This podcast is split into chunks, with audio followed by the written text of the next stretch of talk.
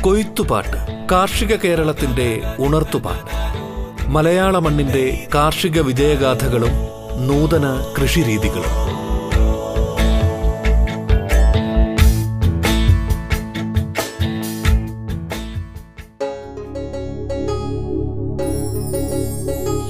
നമസ്കാരം പ്രിയ ശ്രോതാക്കളെ.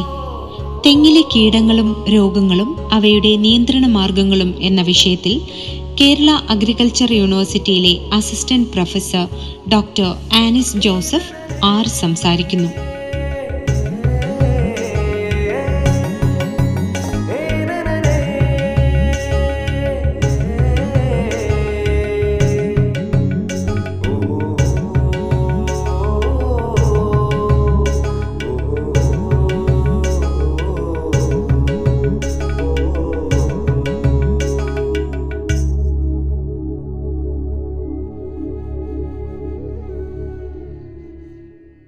കേരളത്തിലെ ഏത് പുരയിടത്തിലും ഉള്ള ഒരു പ്രധാന വിളയാണ് തെങ്ങ്. തെങ്ങിനെ നമ്മൾ കൽപ്പവൃക്ഷം എന്നാണ് പറയുന്നത്. അതുമല്ല മലയാളികളുടെ ദൈനംദിന ജീവിതത്തിലെ ഒഴിച്ചുകൂടാൻ പറ്റാത്ത ഒരു വിഭവമാണ് നാളികേരം. തെങ്ങിലെ കീടങ്ങളും അവയുടെ നിയന്ത്രണ മാർഗങ്ങളും നമുക്ക് വിശദമായി ചർച്ച ചെയ്യാം. അടുത്ത പ്രധാനപ്പെട്ട കീടം എന്ന് പറയുന്നത് തെങ്ങോല പുഴുവാണ് രണ്ട് മൂന്ന് തരത്തിലുള്ള തെങ്ങോല പുഴുക്കളുണ്ട് പുഴു പുഴുവാകുന്നു അത് കഴിഞ്ഞ് അത് സമാധിയായിട്ട് ഇതാണ് അതിന്റെ നിശാശലഭമാണ് ഒരു വട്ടോലിന്റെ നിറത്തിലുള്ള ഒരു നിശാശലഭമാണ്. അപ്പോൾ ഇത് നമുക്ക് ഇതിന്റെ ലക്ഷണം എങ്ങനെയാന്ന് പറഞ്ഞു കഴിഞ്ഞാൽ ഈ തെങ്ങുകൾ ഇങ്ങനെ നമുക്ക് ദൂരെ നിന്ന് നോക്കുമ്പോൾ തീ കത്തിച്ചിരിക്കുന്ന തീ കത്തിപ്പോയതുപോലെ നമുക്ക് തോന്നും. അല്ലെ? ഈ തെങ്ങുകൾ കാണുമ്പോൾ തന്നെ കത്തിപ്പോയതാണോ എന്ന് തോന്നും. ഇതാണ് അതിന്റെ ഏറ്റവും പ്രധാനപ്പെട്ട രോഗലക്ഷണം. വളരെ പെട്ടെന്ന് വരും വളരെ പെട്ടെന്ന് പടർന്നു പിടിക്കുന്നു പെട്ടെന്ന് തന്നെ അതിന്റെ ഇലകളുടെ ഹരിതകം പൂർണമായിട്ടും കാർന്നു തിന്നുന്നതിലൂടെയാണ്. അപ്പൊ അത് നമ്മൾ കുറച്ചുകൂടി അടുത്ത് നോക്കുകയാണെങ്കിൽ ഇപ്രകാരം ഈ കരിഞ്ഞു നിൽക്കുന്ന ഓലകൾ എടുത്ത് അടിവശത്ത് നോക്കുകയാണെങ്കിൽ അടിവശത്ത് ഇങ്ങനെ കരിഞ്ഞിരിക്കുന്നത് പോലെ ഇരിക്കും. പക്ഷെ നമുക്ക് അതിനകത്ത് നോക്കിക്കഴിഞ്ഞാൽ ഇതുപോലെ ഇങ്ങനെ പുഴുക്കൾ ഉണ്ടാവും. ഈ കഴിച്ച് ഈ ഹരിതകം പൂർണമായും താർന്ന് തിന്നിട്ട് ആ വേസ്റ്റ് അതിനകത്ത് ഇത് ഇങ്ങനെ ഒളിച്ചിരിക്കും ഈ പുഴുക്കൾ ഇങ്ങനെ ഒളിച്ചിരിക്കുന്നത് നമുക്ക് കാണാൻ പറ്റും. അപ്പോൾ ഈ ഹരിതകം പൂർണമായും പോകുമ്പോഴാണ് ഇതുപോലെ ഇങ്ങനെ കത്തിച്ച് കളഞ്ഞതുപോലെ നമുക്ക് കാണാൻ പറ്റുന്നത്. തീ പിടിച്ചതുപോലെ തന്നെ ശരിക്കും കണ്ടു കഴിഞ്ഞാൽ തീ പിടിച്ചതാണോന്ന് തന്നെ തോന്നും. അപ്പൊ അതിന്റെ വിസർജ്യം കൊണ്ടുണ്ടാക്കുന്ന കൂടുകളാണ് നമ്മൾ ഗ്യാലറീസ് എന്ന് പറയും. ഇപ്രകാരം ഉണ്ടാക്കുന്ന ഗ്യാലറികൾക്കകത്താണ് ഇത് ഇരിക്കുന്നത്. ഈ പുഴുക്കൾക്ക് പ്രത്യേകിച്ച് നമുക്ക് തിരിച്ചറിയാൻ പറ്റും. തല കറുത്ത നിറമാണ് വളരെ പെട്ടെന്ന് തൊടുമ്പോ തന്നെ പെട്ടെന്ന് ഓടി ഒളിക്കുന്ന സ്വഭാവമുള്ള ഒരു പുഴു പുഴുവാണ്. അപ്പോൾ ഇങ്ങനെ ഇപ്രകാരമാണ് അതിന്റെ രോഗലക്ഷണം രണ്ട് മൂന്ന് സ്പീഷീസുകൾ ഉണ്ട്. ഇത് നമുക്ക് നമ്മുടെ നാട്ടിൽ നമുക്ക് കാണാൻ പറ്റും. അപ്പൊ ഇതിന് നമ്മൾ ഏറ്റവും പ്രധാനം എന്ന് പറഞ്ഞാൽ ഈ കീടത്തിന്റെ എതിർപ്രാണി പരാതങ്ങൾ നമ്മുടെ അന്തരീക്ഷത്തിൽ തന്നെ ധാരാളം ഉണ്ട് അധികം കീടനിയന്ത്രണം കീടനാശിനി പ്രയോഗമൊന്നും ഇല്ലാത്ത തോട്ടങ്ങളാണെങ്കിൽ ധാരാളം നമ്മുടെ തോട്ടങ്ങളിൽ തന്നെ ധാരാളമായിട്ട് നമുക്ക് കാണാൻ പറ്റും. അതായത് ഗോണിയോസസ് എന്ന് പറയുന്ന എലാസ്മസ് ബ്രാക്കിമീറിയ എന്നൊക്കെ പറയുന്ന പരാതങ്ങൾ ധാരാളം. നമുക്ക് കൃഷിവകുപ്പിൽ നിന്ന് തന്നെയും പിന്നെ ഗവേഷണ കേന്ദ്രങ്ങളിൽ നമുക്ക് തോട്ടവിള ഗവേഷണ കേന്ദ്രങ്ങളിലൊക്കെ ധാരാളമായിട്ട് ഇത് വംശവർദ്ധനവ് നടത്തി സപ്ലൈ ചെയ്യുന്നുണ്ട്. അപ്പൊ അത് നമുക്ക് ഇങ്ങനെ ചെറിയ കുട്ടികൾക്കകത്ത് നമുക്ക് കിട്ടും. അപ്പൊ ഇപ്രകാരമുള്ള ഒരു രോഗലക്ഷണം കീടബാധ നമ്മൾ കാണുന്ന രോഗമല്ല കീടബാധയാണ്. ഇപ്രകാരം ഒരു കീടബാധ കാണുകയാണെങ്കിൽ നമുക്ക് ഇതുപോലെ ഗവേഷണ കേന്ദ്രങ്ങളിൽ നിന്നോ കൃഷി ഡിപ്പാർട്ട്മെന്റിൽ അറിയിച്ചിട്ടോ നമുക്ക് ഈ പരാതങ്ങളെ വാങ്ങിച്ചു കഴിഞ്ഞിട്ട് നമുക്ക് ഇതിനെ തുറന്നു വിട്ടുകൊടുത്താൽ മതി. ഓരോ തെങ്ങിന്റെ തടിയിലേക്ക് നമുക്ക് തുറന്നു വിട്ടുകൊടുത്തു കഴിഞ്ഞാൽ പിന്നെ അവർ നോക്കിക്കോളും ആ കീടത്തിന്റെ പ്രശ്നം മുഴുവനും. പിന്നെ രൂക്ഷമായിട്ടുള്ള കീടബാധയായിട്ട് ഓല പുറമോലകളിലേ വരുന്നു. താഴെ താഴെയുള്ള പുറമോലകളിലാണ് ആദ്യം വരുന്നത്. അപ്പൊ അത് വെട്ടി നമ്മൾ തീയിട്ട് കൊടുക്കുകയാണെങ്കിൽ തീയിട്ട് നമ്മൾ കൊല്ലുകയാണെങ്കിൽ പൂർണമായിട്ട് അതിനെ നശിപ്പിക്കാൻ പറ്റും. പിന്നെ ഈ ഇത് പത്തെണ്ണം വീതമാണ് നമ്മൾ ഈ എതിർപ്രാണി പരാതങ്ങളെ നമ്മൾ ഒരു തെങ്ങിലേക്ക് തുറന്നു വിടുന്നത്. പിന്നെ അമി ഭയങ്കര കൂടുതലായിട്ട് നമ്മൾ ഇതിന്റെ ആക്രമണം കാണുകയാണെങ്കിൽ നമുക്ക് ഡൈക്ലോർ വോസ് അല്ലെങ്കിൽ മാലത്തിയോൺ കീടനാശിനി രണ്ട് മില്ലി ഒരു ലിറ്റർ വെള്ളത്തിന് രണ്ട് മില്ലി എന്ന തോതിൽ നമ്മൾ കലക്കി തളിച്ചു കൊടുക്കണം. അപ്പൊ തളിപ്പി തളിക്കുമ്പോൾ പ്രത്യേകം ഓർക്കേണ്ടത് ഓലയുടെ അടിവശത്താണ് നമ്മൾ പ്രധാനമായിട്ടും തളിച്ചു കൊടുക്കേണ്ടത് കാരണം ഇത് ഓലയുടെ അടിവശത്ത് മാത്രമേ കൂട്ടം മൂടി ഇങ്ങനെ ഇരിക്കുന്നുള്ളൂ. അതുകൊണ്ട് ഓലയുടെ അടിവശത്ത് മാത്രം സ്പ്രേ കൊടുക്കുക നന്നായിട്ട്. അപ്പോൾ നല്ല രീതിയിൽ നമുക്ക് അതിനെ നിയന്ത്രിക്കാൻ പറ്റും.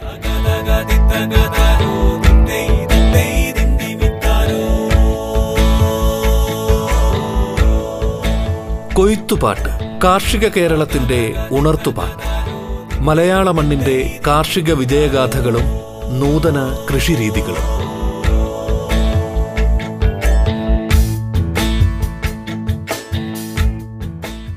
അടുത്ത പ്രധാനപ്പെട്ട കീടം എന്ന് പറയുന്നത് പൂങ്കുലച്ചാഴി. ഇതൊരു പയറിലും മറ്റ് പച്ചക്കറികളിലും ഒക്കെ നമുക്ക് കാണാൻ പറ്റും. ഒരു ചാഴി. ചാഴിയാണ് കുത്തി നീര് കുടിക്കുന്ന ഒരു പ്രാണിയാണ്. അപ്പോൾ ഈ ചാഴി ഒരു സാമാന്യം വലിപ്പമുള്ള ചാഴി. അപ്പൊ ഇത് നീര് കുടിക്കുന്നതിലൂടെ ഇത് ഇതിന്റെ പ്രധാന പ്രശ്നം എന്ന് പറഞ്ഞാൽ നീര് കുടിക്കുന്ന പ്രാണിയാണ്. അപ്പൊ നീര് കുടിക്കുന്ന പ്രാണിയാകുമ്പോൾ ഇതിന്റെ കുഞ്ഞുങ്ങളും ധാരാളം മുട്ടയിട്ട് കുഞ്ഞുങ്ങൾ ഉണ്ടാവും അപ്പൊ നീര് പോലെ തോന്നിക്കുന്ന മാവിലൊക്കെ കാണുന്ന നീര് നീര് അല്ലെങ്കിൽ നീർ എന്ന് പറയുന്ന ഓറഞ്ച് നിറത്തിലുള്ള നീറാണെന്ന് തെറ്റിദ്ധരിക്കപ്പെടാവുന്ന രൂപമുള്ള ഒരു രൂപസാദൃശ്യമുള്ള കുഞ്ഞുങ്ങളുള്ള ഒരു പ്രാണിയാണ്. അപ്പോൾ ഇത് കൂട്ടം കൂട്ടമായിട്ട് ഇരുന്ന് ഇങ്ങനെ നീരൂറ്റി കുടിക്കും. മച്ചിങ്ങയിൽ നിന്നും ഇളം തേങ്ങകളിൽ നിന്നും കരിക്ക് പ്രായത്തിലുള്ള തേങ്ങയിൽ നിന്നൊക്കെ നീരൂറ്റി കുടിക്കും. അപ്പൊ ഇങ്ങനെ ഇങ്ങനെ വരുന്നതിൽ ഇപ്രകാരം ആക്രമണം കൂടുമ്പോൾ മച്ചിങ്ങ പൊഴിയും. വല്ലാതെ മച്ചിങ്ങ പൊഴിയുമ്പോൾ വളരെയധികം ശ്രദ്ധിക്കുക. ഈ കുമ്പിലച്ചാഴി നമ്മുടെ തെങ്ങിലുണ്ടോ ആക്രമണം ഉണ്ടോ പറന്ന് നടക്കുന്നുണ്ടോ എന്നുള്ളത് പ്രത്യേകിച്ച് നോക്കുക. അപ്പൊ ഈ ചാഴി കുത്തുന്ന ഭാഗത്ത് നമുക്ക് അറിയാൻ പറ്റും. ഒരു അതായത് പൊള്ളലേറ്റതുപോലെ ചെറിയൊരു കണ്ണിന്റെ രൂപത്തിലുള്ള ഒരു ആക്രമണം നമുക്ക് ഒരു അടയാളം നമുക്ക് കാണാൻ പറ്റും. അതാണ് അതിന്റെ ആക്രമണത്തിന്റെ പ്രാഥമിക ലക്ഷണം എന്ന് പറയുന്നത്. ഇത് അതിന്റെ മുതിർന്ന ഇതാണ് മുട്ട എങ്ങനെയാണ് ഇരിക്കുക? വളരെ ചെറിയ വിത്ത് പോലെ തോന്നിക്കുന്ന മുട്ട. ഇതാണ് നീറിന്റെ രൂപത്തിലുള്ള കുഞ്ഞുങ്ങൾ ഞാൻ പറഞ്ഞത്. ഇത് പൂർണ വളർച്ചയെത്തിയ ചാഴിയാണ്.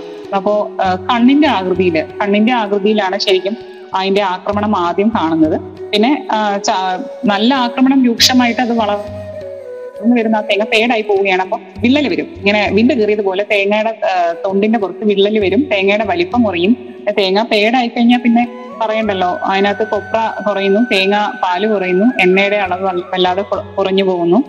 അപ്പൊ ഈ പശ പോലെ ഒരു തരം ചുവന്ന നിറത്തിലുള്ള ഒരു പശ പോലെ ഒരു സാധനം ആ വിള്ളലുകളിൽ കൂടി ഇങ്ങനെ ഒലിച്ചിറങ്ങുന്ന കാണാം മച്ചിങ്ങിലൊക്കെ മച്ചിങ്ങ വീഴുമ്പോൾ എടുത്ത് നോക്കിയാൽ കാണാൻ പറ്റും. ചെറിയ തുള്ളി തുള്ളി പോലെ തിളങ്ങുന്ന തുള്ളി തുള്ളി പോലെ ദ്രാവകം ഇതിന്റെ പുറത്തിങ്ങനെ പറ്റി പിടിച്ചിരിക്കുന്നത് കാണാം പിന്നെ പിന്നെ തേങ്ങ പേടായി പോകുന്നു.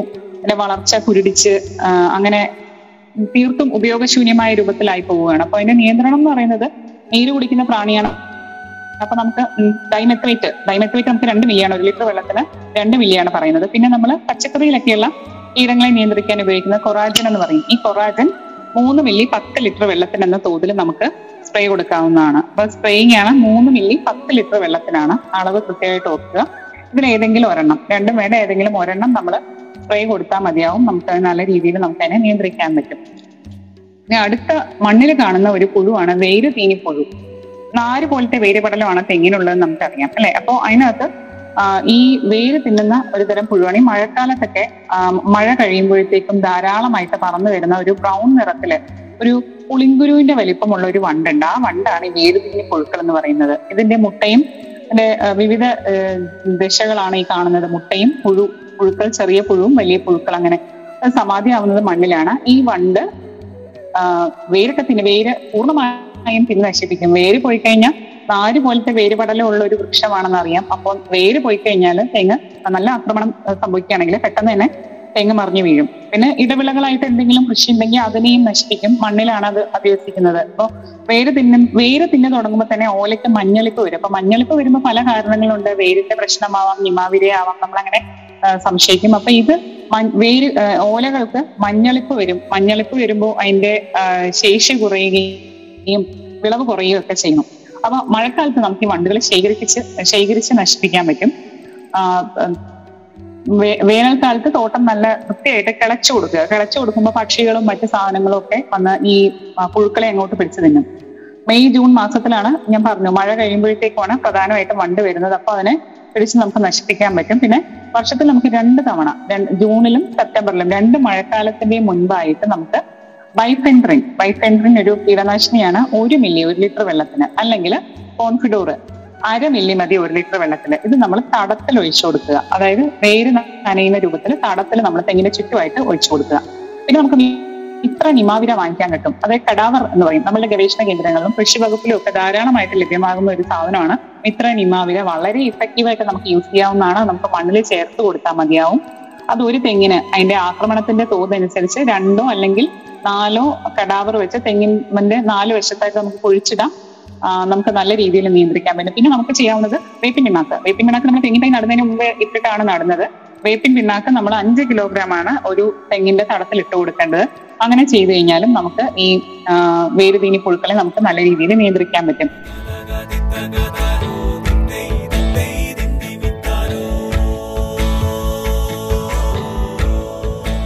കൊയ്ത്തുപാട്ട്. കാർഷിക കേരളത്തിന്റെ ഉണർത്തുപാട്ട് മലയാള മണ്ണിന്റെ കാർഷിക വിജയഗാഥകളും നൂതന കൃഷിരീതികളും. ഇടവേളയ്ക്ക് ശേഷം കൊയ്ത്തുപാട്ട് തുടരും.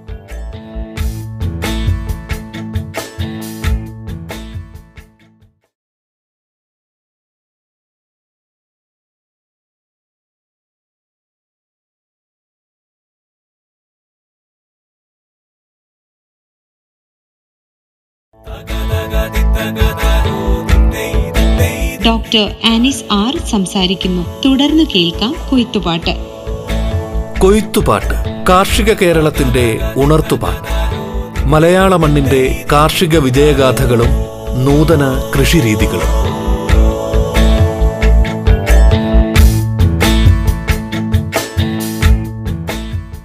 മണ്ണിന് നമുക്കറിയാം വളരെ പ്രധാനപ്പെട്ട ഒരു കീടമാണ്. നാളികേര കൃഷിയിൽ ഏറ്റവും അധികം ബാധിച്ചിരിക്കുന്നത് ഒരിടയ്ക്ക് മണ്ടരിയുടെ ആക്രമണമാണ്. തെങ്ങിന്റെ ഈൽഡ് അല്ലെ ഫലം വല്ലാതെ കുറഞ്ഞു പോവുകയും കൊപ്രയുടെ അളവും എണ്ണയുടെ അളവും ഒക്കെ വല്ലാതെ കുറഞ്ഞു പോകുന്ന ഒരു അവസ്ഥയിലേക്ക് വരികയും ചെയ്യുന്നത് അപ്പൊ മച്ചിങ്ങയുടെ മച്ചിങ്ങ ആയിരിക്കുമ്പോൾ അതിന്റെ പരാഗണം കഴിഞ്ഞ് മച്ചിങ്ങ വെള്ളയ്ക്ക പിടിക്കുന്ന സമയത്ത് ആ മച്ചിങ്ങയുടെ മോഡ് അല്ലെങ്കിൽ തൊപ്പി തൊപ്പിയുടെ അടുത്താണ് നീരൂറ്റി കുടിക്കുന്നത്. അങ്ങനെ നീരൂറ്റി കുടിക്കുമ്പോൾ ഇത് മണ്ടരിയിൽ നിന്ന് നമുക്ക് കാണാൻ പോലും പറ്റില്ല. നമ്മൾ മൈക്രോസ്കോപ്പ് വെച്ച് മാഗ്നിഫൈ ചെയ്തെടുത്തിരിക്കുന്ന ഒരു ഫോട്ടോയാണ്. ഇതാണ് അതിന്റെ യഥാർത്ഥ രൂപം. പക്ഷെ നമുക്ക് കാണാൻ പോലും പറ്റില്ല. വളരെ ചെറിയൊരു സാധനമാണ്. നമുക്ക് ഈ ഇതിന്റെ വിവിധ ആക്രമണങ്ങളാണ് ഇതിനകത്ത് കാണിച്ചിരിക്കുന്നത്. ത്രികോണാകൃതിയിൽ അത് നീര് കുടിക്കുന്നത് ഈ ഈ പോഡ് അല്ലെങ്കിൽ തൊപ്പിയുടെ തൊട്ട് താഴെ ഇവിടെ ഇത് നീര് കുടിക്കുകയാണ്. ആ വട്ടത്തിൽ ഇത് നീര് കുടിക്കുമ്പോൾ ത്രികോണ രൂപത്തിൽ ഇങ്ങനെ വളർന്ന് വളർന്ന് വളർന്ന് ഇങ്ങനെ ഇതാണ് ഇങ്ങനെ സ്പ്രെഡ് ചെയ്ത് സ്പ്രെഡ് ചെയ്ത് വരുന്ന രോഗലക്ഷണമാത് പിന്നെ അവസാനം ഇങ്ങനെ വിള്ളൽ പോലെ വന്ന് കരുവാളിച്ച് ത്രികോണ രൂപത്തിൽ ആ ത്രികോണ രൂപത്തിൽ തന്നെ പിന്നെ തേങ്ങ കോടായി പോവുകയാണ് പേടായി പോവുകയാണ് തേങ്ങ ഉപയോഗശൂന്യമാവുകയാണ്. രൂക്ഷമായ ആക്രമണം വരുമ്പോഴത്തേക്കും മച്ചിങ്ങ പൂർണമായിട്ടും പൂങ്കുല പൂർണമായിട്ടും നശിക്കുന്ന അവസ്ഥയിലേക്കൊക്കെ പോകും. തേങ്ങയുടെ വലിപ്പം കുറയും കൊപ്രയുടെ ഗുണമേന്മ കുറയും തൂക്കം കുറയും ചകിരി നമുക്ക് ഉപയോഗിക്കാൻ പറ്റാത്ത രൂപത്തിലേക്ക് പോകുന്നു. അപ്പോൾ ഇതാണ് മണ്ടരിയുടെ പ്രധാനപ്പെട്ട ലക്ഷണങ്ങൾ. അപ്പൊ നിയന്ത്രണ മാർഗങ്ങൾ എന്ന് പറഞ്ഞാൽ അതിനകത്ത് പ്രധാനമായിട്ട് മണ്ട് വൃത്തിയാക്കുക എന്നുള്ളതാണ്. കൊതുമ്പും ആവശ്യമില്ലാതെ അങ്ങനെ ഉണങ്ങി നിൽക്കുന്ന പൂങ്കുലകളും ഒക്കെ പൂർണമായിട്ടും നമ്മൾ പറിച്ചു കളയുക വൃത്തിയാക്കിയിട്ടിരിക്കുക. പിന്നെ നമ്മൾ ഒരു വർഷത്തിൽ നാല് പ്രാവശ്യം ഏപ്രിൽ മെയ് മാസത്തിലോ ഒക്ടോബർ നവംബർ മാസത്തിലും ജനുവരി ഫെബ്രുവരി മാസത്തിലും ഏതെങ്കിലും ഓരോ മാസം മൂന്ന് പ്രാവശ്യമായിട്ട് നമ്മൾ നമ്മൾ അസൈഡ് വാക്സിൻ വേപ്പധിഷ്ഠിത കീടനാശിനിയാണ് അത് ഒരു ശതമാനം വീര്യത്തിലുള്ളത്. നാല് മില്ലി ഒരു ലിറ്റർ വെള്ളത്തിൽ എന്ന തോതിൽ നമുക്ക് സ്പ്രേ കൊടുക്കാവുന്നതാണ്. പിന്നെ നമുക്ക് ഇരുന്നൂറ് മില്ലി പാം ഓയിലും അഞ്ച് ഗ്രാം സൾഫറും പന്ത്രണ്ട് ഗ്രാം സോപ്പും കൂടിയിട്ട് എണ്ണൂറ് മില്ലി വെള്ളത്തിൽ നമുക്ക് സ്പ്രേ കൊടുക്കാവുന്നതാണ്. പിന്നെ അല്ലെങ്കിൽ ഡൈക്കോഫോൺ ഇതിൽ ഏതെങ്കിലും ഒരെണ്ണമാണ് നമ്മൾ ചെയ്യേണ്ടത്. ഇത് പരാഗണം നടന്ന പൂങ്കുല പരാഗണം കഴിഞ്ഞതിന് ശേഷമുള്ള പൂങ്കുലകളിൽ മാത്രമേ നമ്മൾ സ്പ്രേ കൊടുക്കാൻ പാടുള്ളൂ.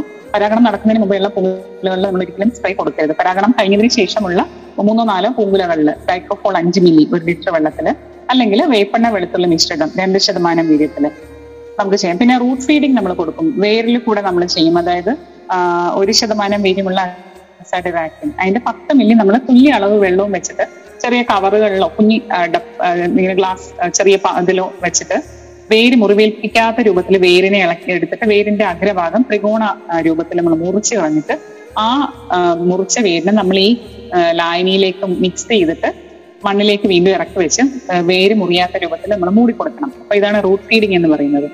അപ്പൊ ഇതിൽ ഏതെങ്കിലും മാറി മാറി. അതായത് ഒരേ കീടനാശിനി തന്നെ മൂന്ന് പ്രാവശ്യം നമ്മൾ ചെയ്യരുത്. അങ്ങനെ ചെയ്യുകയാണെങ്കിൽ മണ്ടരി പ്രതിരോധ ശേഷി ഉണ്ടാക്കി വീണ്ടും വീണ്ടും വന്നുകൊണ്ടിരിക്കുക അതുകൊണ്ട് നമ്മൾ മാറി മാറി ചെയ്യുക എന്നുള്ളതാണ്. അതുകൊണ്ടാണ് ഈ ഓപ്ഷൻസ് തന്നത്. മൂന്നാലെണ്ണം മാറ്റി മാറ്റി തന്നിരിക്കുന്നത്. അതുകൊണ്ടാണ് നമ്മൾ ഇതിൽ ഏതെങ്കിലും മാറി മാറി തളിച്ചു കൊടുത്തുകൊണ്ടേ ഇരിക്കുക എന്നുള്ളതാണ്. കാരണം അപ്രകാരം ചെയ്താൽ മാത്രമേ നമുക്ക് ഇതിനെ നിയന്ത്രിക്കാൻ പറ്റുള്ളൂ എന്നുള്ളതാണ്. പിന്നെ സാധാരണ പോലെ നമുക്ക് തെങ്ങ് കൃഷിയിൽ നമ്മൾ ശുപാർശ ചെയ്തിട്ടുള്ള വളപ്രയോഗ രീതികളും മണ്ണ് ജല സംരക്ഷണ മാർഗങ്ങളും ഒക്കെ അതുപോലെ അനുവർത്തിക്കുക. നമ്മൾ തെങ്ങിന് കൊടുക്കുന്ന പോലെ കാലിവളം അല്ലെങ്കിൽ കമ്പോസ്റ്റ് വേപ്പിൻ പിണ്ണാക്ക് തീർച്ചയായിട്ടും വേപ്പിൻ പിണ്ണാക്ക് കൊടുത്തിരിക്കണം. പിന്നെ വേനൽക്കാലത്താണ് അത് വല്ലാണ്ട് പെറ്റ് പെരുകുന്നത്. അതുകൊണ്ട് വേനൽക്കാലത്ത് പ്രധാനമായിട്ട് നമ്മൾ സ്പ്രേ കൊടുക്കേണ്ടത്. അപ്പൊ തടങ്ങളിൽ ചെറുതായിട്ട് ഒത്തിരി കനത്തിലല്ല ചെറിയ കണത്തിൽ പുതയിട്ട് കൊടുക്കുന്നത് വളരെ നല്ലതായിരിക്കും. പിന്നെ വേനൽക്കാലത്ത് തോട്ടത്തിന് ചെറിയ നനയും കൊടുക്കുക. അടുത്ത പ്രധാനപ്പെട്ട കീട കീടം എന്ന് പറയുന്നത് വെള്ളീച്ചയാണ്. വെള്ളീച്ച എന്ന് പറയുമ്പോൾ ഇത് ഒരു പുതിയ തരം വെള്ളീച്ചയാണ്. നമ്മൾ റൂബോസ്പീരിയൻ വെള്ളീച്ച എന്ന് പറയുന്നത് ഇതിന്റെ ആ ഒരു വെള്ളീച്ച വെളുത്ത നിറത്തിൽ നിറത്തിൽ ഓലയുടെ അടിഭാഗത്താണ് ഇപ്രകാരം ഈ വെള്ളീച്ച കൂട്ടം കൂട്ടമായിട്ടിരുന്ന് നീര് കുടിക്കുന്നത്. മുകൾ ഭാഗത്തും ഒരു കറുത്ത നിറത്തിൽ ഒരു പൂപ്പൽ കരിമ്പൂപ്പൽ എന്ന് പറയും. ഈ വെള്ളീച്ചയുടെ നീരൂറ്റി കുടിക്കുന്നത് കാരണം മുകൾ വശത്ത് കരിമ്പൂപ്പൽ വളരും. കരിമ്പൂപ്പൽ വളരുമ്പോഴത്തേക്കും നമുക്കറിയാം ഇലകളുടെ വളർച്ച മുരടിക്കുന്നു മഞ്ഞളിപ്പ് വരുന്നു കരിഞ്ഞു പോകുന്നു. തേങ്ങയുടെ തേങ്ങ കൊഴിയാൻ സാധ്യതയുണ്ട്. ഈൽഡ് കുറയുകയാണ്. ഇതൊരു തരം ഇത് വിദേശത്തു നിന്നും വന്ന ഒരു വെള്ളീച്ചയാണ്. രണ്ടായിരത്തി പതിനാറിലാണ് നമ്മളുടെ ഇന്ത്യയിലേക്ക് ഇത് വരികയും വന്നതും. പാലക്കാടാണ് കേരളത്തിൽ ആദ്യമായിട്ട് ഇത് റിപ്പോർട്ട് ചെയ്തിരുന്നത്. പിന്നെ മറ്റു ജില്ലകളിൽ ഇപ്പൊ എല്ലാ സ്ഥലത്തും ഉണ്ട്. ധാരാളം നമുക്ക് കാണാൻ പറ്റും. അപ്പോ ഈ വെള്ളീച്ചകളുടെ ശരിക്കും വെള്ളീച്ച സാധാരണ വെള്ളീച്ചയുടെ രൂപത്തിൽ തന്നെയാണ്. വെള്ളീച്ചയുടെ രൂപമൊക്കെ അത് തന്നെയാണ്. പക്ഷെ ആക്രമണം രൂക്ഷമായി കഴിഞ്ഞാൽ പ്രശ്നമാവും. പക്ഷെ പ്രകൃതിയിൽ തന്നെ ഇതിനെ പിന്നെ നിർത്താനുള്ള പരാതങ്ങളും വണ്ടുകളും ഇവയെ പിന്നെ നിർത്താനുള്ള പ്രിഡേറ്റർ എന്ന് പറയുന്ന ഇരപിരിയന്മാരായിട്ടുള്ള പ്രാണികളും ധാരാളം ഉള്ളത് കൊണ്ട് നമ്മൾ അതിന് പ്രത്യേകിച്ച് ഒരു കീടനിയന്ത്രണ മാർഗം നമ്മൾ അവലംബിക്കേണ്ട കാര്യം വരുന്നില്ല. അവ തന്നെ ഇതിനെ ജൈവ മാർ- മാർഗത്തിൽ കൂടെ അവരെ പ്രകൃതിയിൽ തന്നെ അതിനെ നിയന്ത്രിക്കാൻ പറ്റും.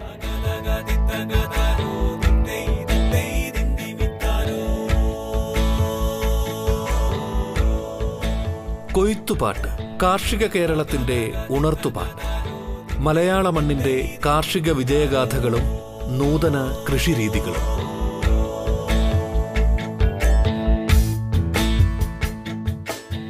പിന്നെ മുകൾ വശത്ത് വരുന്ന കരിമ്പൂപ്പൽ കളയാനായിട്ട് നമുക്ക് കഞ്ഞിവെള്ളം നേർപ്പിച്ച് തുല്യ അളവിൽ വെള്ളം ചേർപ്പിച്ച് ചേർത്ത് നേർപ്പിച്ച് കഞ്ഞിവെള്ളം നമുക്ക് സ്പ്രേ കൊടുക്കാവുന്നതാണ്. അപ്പൊ കരിമ്പൂപ്പൽ പോയാലേ ഇലയ്ക്ക് ഇലയിൽ ഇലകൾക്ക് വളർച്ച ഉണ്ടാവുകയുള്ളൂ. അപ്പോൾ പ്രകൃതിയിൽ തന്നെയുള്ള പരാതങ്ങളും ഇരപിടിയന്മാരും ഇവരെ നിയന്ത്രിച്ചോളും. രാസ കീടനാശിനികളുടെ ആവശ്യം വരുന്നില്ല.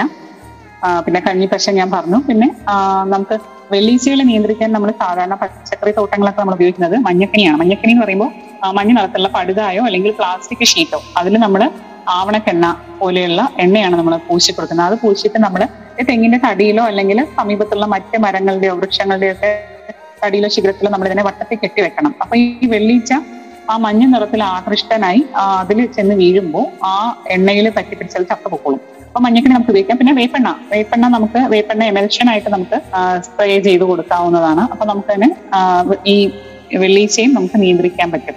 പിന്നെ നമുക്ക് തെങ്ങിന് വരുന്ന മറ്റ് പ്രധാന പ്രശ്നം എന്ന് പറഞ്ഞാൽ ശൽക്ക കീടങ്ങളുണ്ട് നീലിമൂട്ടകളുണ്ട്. ഇത് നീര് കുടിക്കുന്ന പ്രാണികളാണ് ശൽക്ക കീടങ്ങളും നീലിമൂട്ടകളും. പിന്നെ തടി കുത്തുന്ന വണ്ടുകൾ അതായത് ചെല്ലിയൊക്കെ തുളച്ചു പോകുന്ന ആ ദ്വാരങ്ങളിൽ കൂടെ തുളച്ചു കയറുന്ന തടി കുത്തുന്ന തരം വണ്ട് ഡയാക്കലൻഡർ എന്നൊക്കെ പറയുന്ന കുറെ തടി കുത്തുന്ന വണ്ടുകളുണ്ട്. പിന്നെ ഓല തിന്നുന്ന പുഴുക്കൾ.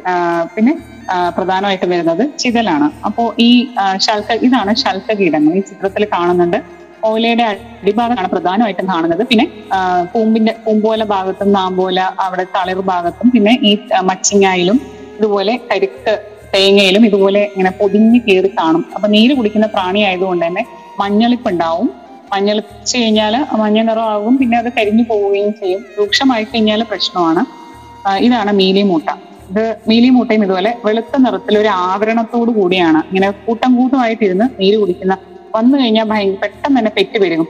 ഇതൊക്കെ കൂടുതലായിട്ട് ഉണ്ടാവുന്നത് വേനൽക്കാലത്താണ്. മഴക്കാലത്ത് പെട്ടെന്ന് ഉണ്ടാവില്ല. കാരണം മഴ മഴ വീഴുന്നതിന്റെ ഒപ്പം ഇത് കുറേയൊക്കെ അങ്ങ് നശിച്ചു പോകുന്നത് കൊണ്ട് പെറ്റ് പെരുകുന്നത് കുറവായിരിക്കും. മീലിമൂട്ട ഇതുപോലെ ഇങ്ങനെ ഒരു വെളുത്ത പഞ്ഞിക്കെട്ട് പോലെ ഇരിക്കുന്ന ഒരു ജീവിയാണ്. കൂട്ടം കൂട്ടമായിട്ടേ ഇരിക്കുകയുള്ളൂ. നീര് കുടിക്കുന്ന പ്രാണിയാണ്. അപ്പൊ ഇതുപോലെയാണ് പൂമ്പുലകളിൽ കാണാൻ പറ്റും. പരാഗണം കഴിഞ്ഞ് വെള്ളയ്ക്ക പിടിക്കുന്ന പരുവത്തിലുള്ള പൂങ്കുലയിലൊക്കെ പിടിച്ചു കഴിഞ്ഞാൽ മച്ചിങ്ങ പൂർണമായും കൊഴിഞ്ഞു പോകുന്ന അവസ്ഥയിലേക്ക് പോകാറുണ്ട്. അപ്പൊ ഇതിന് നമുക്ക് ചെയ്യാൻ പറ്റുന്നത് വേപ്പധിഷ്ഠിത കീടനാശിനി അതായത് നീമോയിൽ വേപ്പെണ്ണ നമുക്ക് വേപ്പെണ്ണ എമൽഷൻ ആയിട്ട് നമുക്ക് സ്പ്രേ കൊടുക്കാവുന്നതാണ്. അപ്പൊ നീര് കുടിക്കുന്ന പ്രാണികൾ ഏതെങ്കിലുമൊക്കെ കണ്ടു തുടങ്ങുകയാണെങ്കിൽ നമ്മൾ വേപ്പെണ്ണ സ്പ്രേ കൊടുക്കുകയാണെങ്കിൽ ഒരുവിധപ്പെട്ട അതായത് പൂങ്കുലച്ചാഴിയാണെങ്കിലും മീലിമൂട്ടയാണെങ്കിലും ശൽക്കകീടങ്ങളാണെങ്കിലും മണ്ടരിയാണെങ്കിലും ഒക്കെ നമുക്ക് ഒരു പരിധി വരെ നമ്മുടെ പിടിയിൽ ഒതുക്കാവുന്ന രീതിയിൽ നമുക്ക് നിയന്ത്രിക്കാൻ പറ്റും. പിന്നെ അല്ലെങ്കിൽ ഡൈമെത്രേറ്റ് എന്ന് പറയുന്ന കീടനാശിനി രണ്ട് മില്ലി ഒരു ലിറ്റർ വെള്ളത്തിന് അളവ് ഒരിക്കലും തെറ്റിക്കരുത്. ഒരു ലിറ്റർ വെള്ളത്തിന് രണ്ട് മില്ലി എന്ന തോതിൽ നമുക്ക് സ്പ്രേ കൊടുക്കാവുന്നതാണ്.